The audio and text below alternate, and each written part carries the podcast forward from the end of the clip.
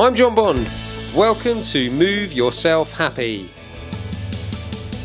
Made for fitness enthusiasts who want to make their passion their profession. Are you unhappy in your present job?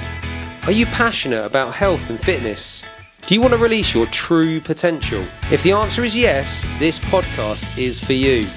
I will be teaching you the specific knowledge that every trainer and coach needs to be successful. So listen closely as I share my expertise with you. So, just like me, you can love what you do.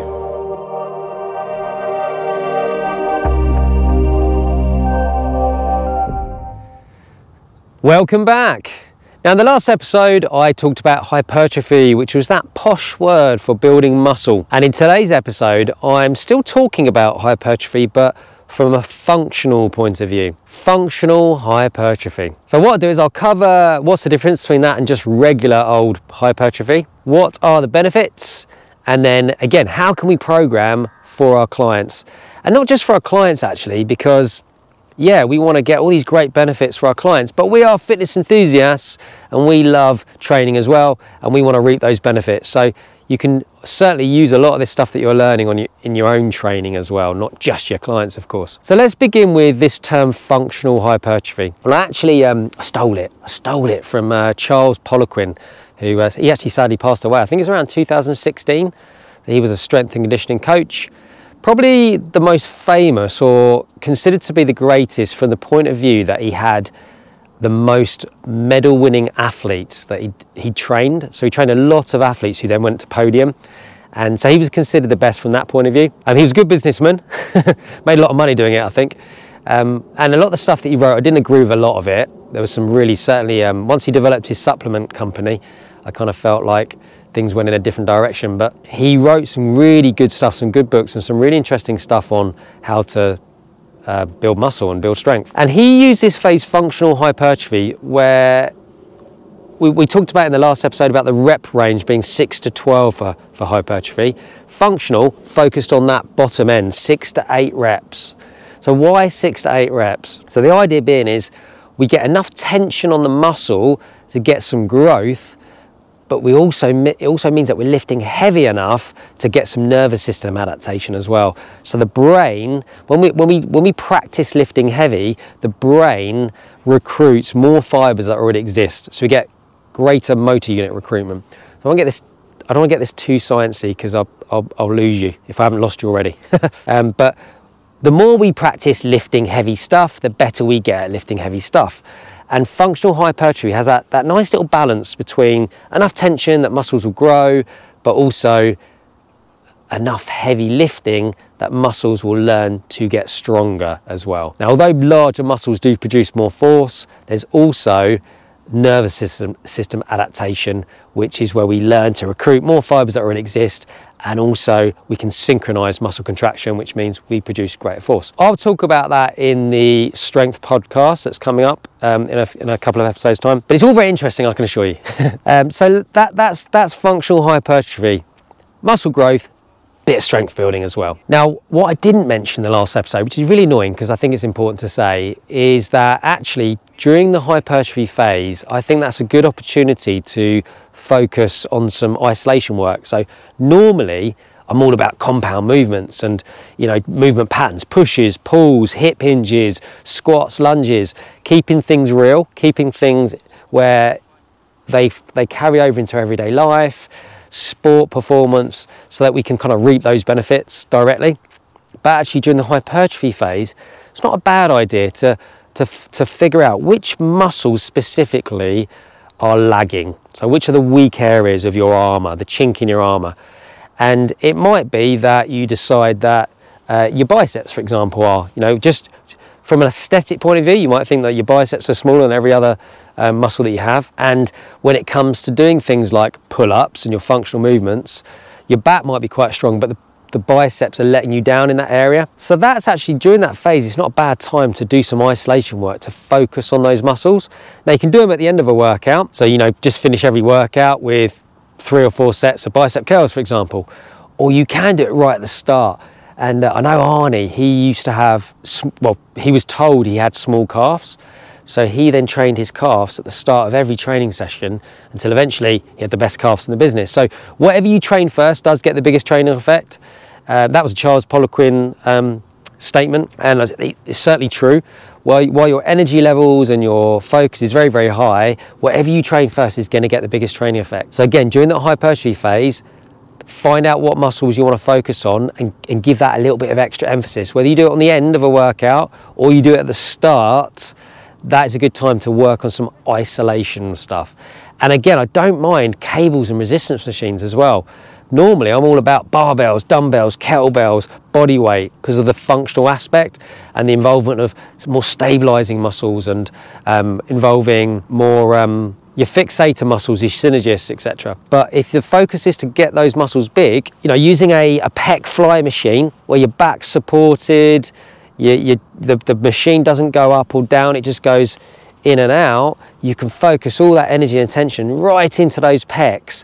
So you are going to get potentially more growth, more benefit from using that machine. So just to make it absolutely clear, because I should have covered this really in the last episode, in the hypertrophy phase, I'm, I, I wouldn't discourage the use of resistance machines and cables, and I certainly wouldn't discourage focus isolating some specific muscles that you think might be holding you back. Now, when we move on to the, fu the functional phase, the functional hypertrophy phase, hopefully that stuff's been addressed. If not, you know, carry some of that over. Um, but now we're, we're lifting heavy, so we're in that six to eight reps and we are um, using more functional movements. So we are going to start bringing in more barbell work, um, dumbbell work, etc. So I'd say that's your main difference there. And, and again, like from a functional point of view, I covered all the benefits of building muscle size in the last episode, but just to recap, larger muscles burn off more calories. So it's easier for maintaining a lean body mass if you've got some good dense muscles. Uh, if we build muscle, we also build thicker, stronger connective tissues like ligaments and tendons, better joint stability, less likely to get injured if we fall over or if we collide in contact sports. Um, we get thicker, denser bones, so we're less likely to suffer with osteopenia or osteoporosis as we're getting older. Uh, we also we develop more presence and um, you know, I told you about the research that shows that prison guards, for example, much less likely to get attacked if they look more muscular, you know, have a better presence. Um, when um, sort of criminals have been interviewed and said, you know, how do you choose your victims? they will often say, well, I'll choose someone that can't run after me if I snatch their bag. I will choose somebody that if they do run after me, they're not going to be able to beat me, beat me up.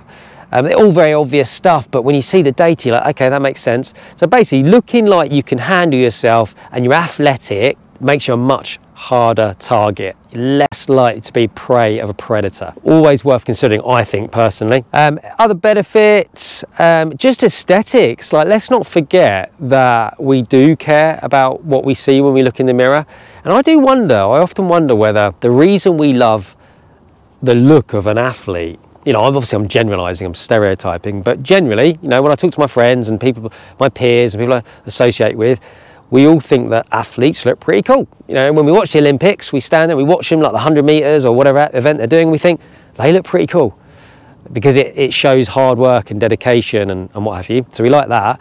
But I often wonder whether that body composition is healthy. Everything that comes with that suggests that their, their health is going to be optimized. So they're going to live for longer and they're having a better health span. They're going to be have less likely to have various illnesses, diseases, and what have you. So I think I think we probably find that sort of stuff attractive generally as a species because it's more functional. It's more likely that type of physique is more likely to be have a greater health span. So it's not just about, oh yeah, it looks good, but why does it look good to us? It looks good because we know it is healthy. So I do think, although people blame us, like criticize aesthetics and go, oh, you know, it's not just about six packs and this, that, and the other. No, it's not. But why do we find that attractive in the first place? Why do we go, oh, you know, that, that athletic physique looks cool?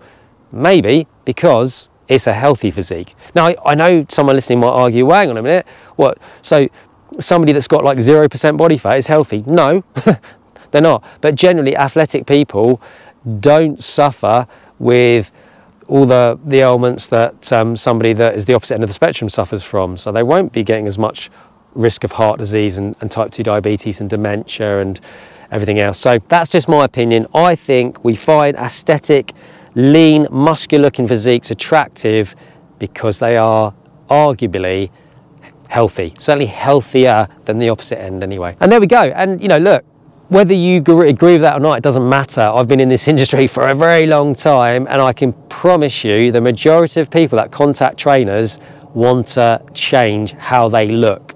And when you look at yourself in the mirror, if you prefer what you see reflecting back at you a bit more, that does have an impact on your self-confidence and your self-esteem and they have an impact on your mental health. There's no two ways around it. They do. It's just how it is. Uh, it, with a lot of things in life and science, we can get down and get bogged down in the weeds of why things are the way they are, or we can just accept it. It is the way it is. Um, and that's that. So there we go. Anyway, um, I think I've laboured all that a bit too much actually. So functional hypertrophy, six to eight reps. Still want to keep be aware of that tension, so don't smash those reps out really quickly. You want to be hitting at least 30 seconds on the time under tension. Still go for your three to six sets, ideally across a week, at least 10 sets. Um, you want to be looking at certainly doing more functional movements, using your barbells, your dumbbells, get your body weight stuff in there. Um, and don't forget the benefits, loads of them. Okay, let's move on. Next episode, I'm going to be talking about relative strength. So relative strength is being strong, but in relation to your body weight. Very, very functional in itself that. All right, enjoy the rest of your day. I'm going to go for another hike, I think. Now, if you enjoyed today's episode, something you can do for me is subscribe to my show. And if you know anyone else that might be interested in this content, then please share it with them too. You can also head over to our socials and follow us on TikTok, Instagram, Facebook and YouTube. But if you're ready to take that next step, visit our website www.stormfitnessacademy.co.uk, fill out a contact form, that'll come straight to me I will contact you shortly afterwards and I look forward to speaking to you then.